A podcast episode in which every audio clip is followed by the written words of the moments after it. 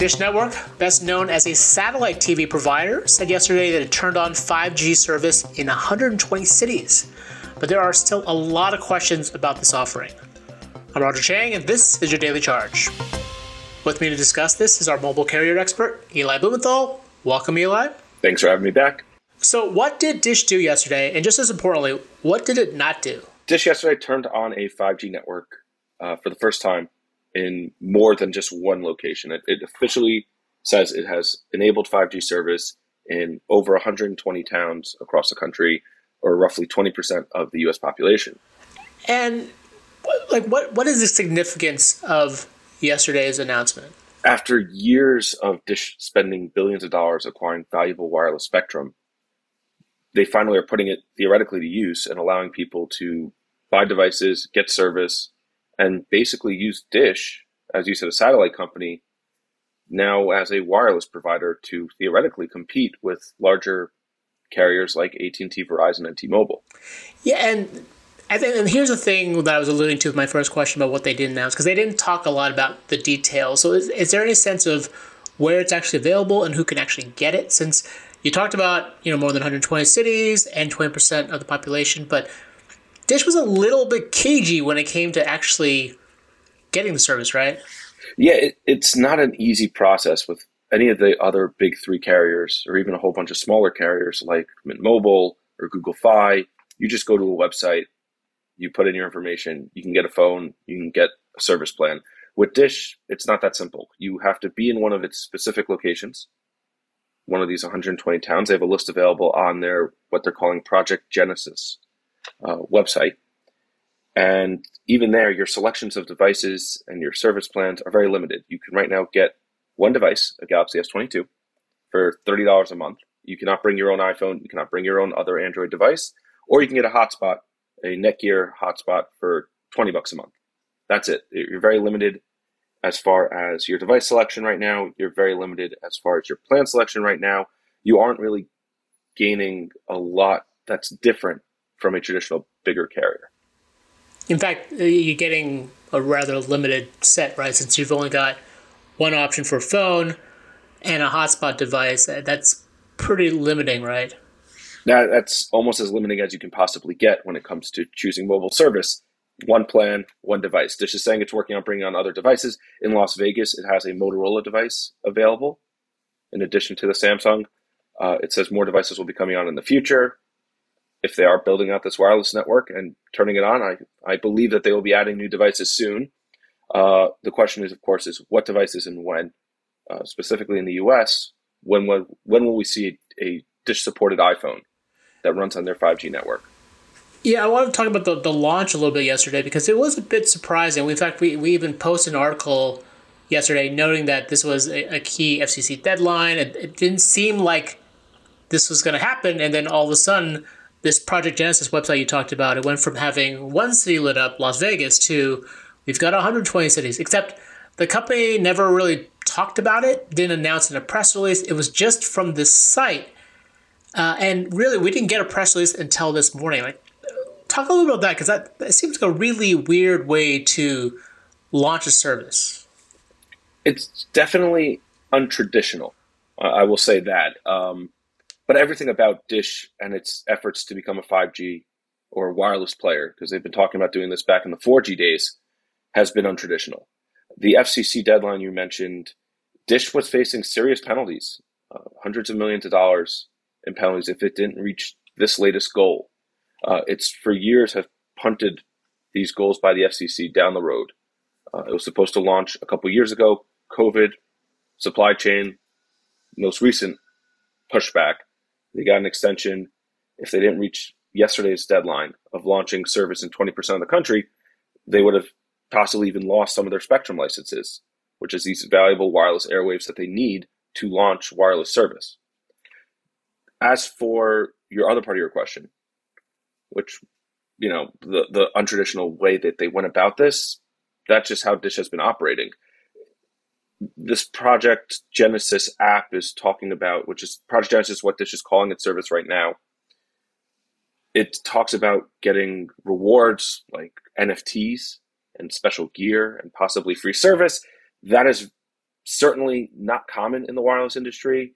I, am not sure what NFTs they are possibly offering. I'm not sure who is signing up for this as like, ooh, I want an NFT, so let me get dish service over T-Mobile. It, it's a very interesting proposition, and I'll be curious to see if they how they adjust this to reach a more wider audience as they expand. I personally am curious to see when they're going to finally allow for coverage maps, a staple in the wireless industry that lets you see where dish service is. They, they don't have that on their website right now, the best I can tell. Uh, though it is important to note that as part of a bunch of agreements Dish has, including one brokered by the Department of Justice and the FCC, uh, Dish can use T-Mobile's network for roaming where in areas where it doesn't have service, and Dish has its own agreement with AT&T that allows it to use AT&T's network where it doesn't have service. So if you do sign up for Dish, even if you're in one of these 120 towns and you go outside of that radius, you'll still have wireless service. It just will be using AT&T or T-Mobile. Got it. That, that's a great point, and and I guess goes to my next question was should should we be a little bit skeptical? But they because they have spent years acquiring spectrum. They've they've talked up a wireless network for years. I recall them coming pre-pandemic to our offices to talk about this great network they were building. We didn't get anything until today, until the very last moment. This is this was the the day of the deadline, and it they kind of like rushed out this thing. They did put out a press release, but like a day later.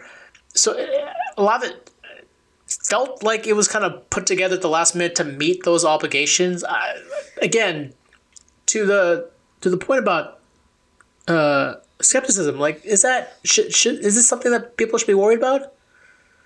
Hundred percent should be skeptical until people can actually hop on this network and try it out, ourselves included. I'm very eager to to find this network somewhere and see what it's like and see if this actually can do basic things like make a call, send a text message, do a FaceTime. Uh, should 100% have skepticism. Dish has, as we've talked about already, has had basically been pushing this message for years that they're going to become a wireless carrier. They're going to compete with Verizon and AT&T and T-Mobile. Trust us. And every single time they've missed those marks. Um, as for what we might see next to maybe lower some of that skepticism, Dish has to give a report to the FCC by next July, or sorry, by this coming July. July 14th, I believe, is the date, uh, detailing their build out. Uh, hopefully, since the service is theoretically available, we'll start to see people hop on. Uh, I'm curious for us to try it out, so stay tuned to CNET for that. That should be important milestones as far as whether Dish is actually building something here that's usable and whether the network that they're putting online could become this fourth carrier that the US has been lacking since T Mobile and Sprint merged a couple of years ago. Looking further ahead, sorry, just looking further ahead as far as, you know, the next big thing to keep in mind, it's next July, uh, it's next June rather, because if Dish doesn't hit 70% of the US population by June 14th of 2023, they could be in this boat all over again. Heavy fines from the FCC, possible spectrum license revoctions. It's a lot that Dish still has to do to prove itself, both to consumers and to the federal government. That that's a great point. Uh, one thing I wanted to, to talk about was the actually the announcement, which was laden with a lot of jargon, and one was Open RAN, another was cloud service. I'm cu- cloud based 5G service. I'm curious if you could sort of, I don't know if you can break down what the heck that means and what what that actually means for users, or or does it do they even care, or would they care? Dish is very quick in their press release to talk about things like smart 5G network, and as you mentioned, all these cloud services and being able to do voice over new radio, which is basically using 5G as the basis for phone calls. All really cool ideas in theory, and and I say really cool. That's really for industry folk. For average for average consumers, doesn't really matter too much right now. It won't change their experience. Um, it's for for the average consumer. It is. Does this work? Can I make phone calls? Can I get text messages? Can I post things or watch YouTube videos or do anything I'm normally using my phone or hotspot for? Um, in theory, it should be able to do those things. How fast it does those things, we still don't know. There's nobody really. Dish isn't talking about any, you know, blazing speeds it's getting. It's not taking the approach of some of the traditional wireless carriers when they were launching 5G services, talking about how they're, you know, 2x or 3x or 4x or 5x faster than 4G. Partially, I guess, because Dish doesn't really have an anchor of a 4G network.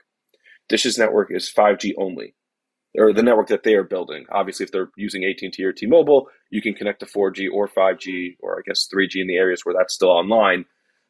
But for the most part, you're using 5G only when you're connected to Dish. Yeah, so I mean, to that point, like, do you see this company becoming a viable competitor? Like you said, there's that big benchmark of 70%, but if they're only covering 20% right now, and we'll see if they'll actually expand beyond that in between now and next June. But given T-Mobile, AT&T, Verizon have far more established networks, far more established retail infrastructure, how does Dish compete in this scenario? That is the multi-billion-dollar question that we're uh, all trying to find out if if they can. They have a lot of building to do.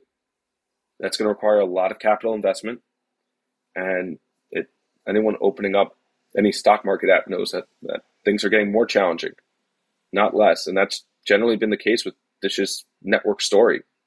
Every time they seem to be making progress, a new challenge arises, whether it's the pandemic, whether it's supply chain, whether it's the economy, so how they navigate that while still meeting, again, this is a pretty large lift that they still have to do. They have to go from 20% of the country to 70. So how they how they navigate that's going to be fascinating to watch. How they build out the remaining infrastructure, as you said, stores, uh, and a digital presence. I, I saw a bunch of folks online today talking about how hard it was to get onto Dish's Project Genesis site and actually, you know, see what what options are available. Navigating all of that will, will be a challenge for them, and it'll be curious to see how how they go about that. All right. And lastly, what do you want to see next from Dish? So in the longer term, I want to see how Dish goes about developing relationships with Apple, with Google, with Samsung, and getting their 5G support into devices. That requires a lot of relationships. It requires investment on Dish's part that until now we, we haven't really seen.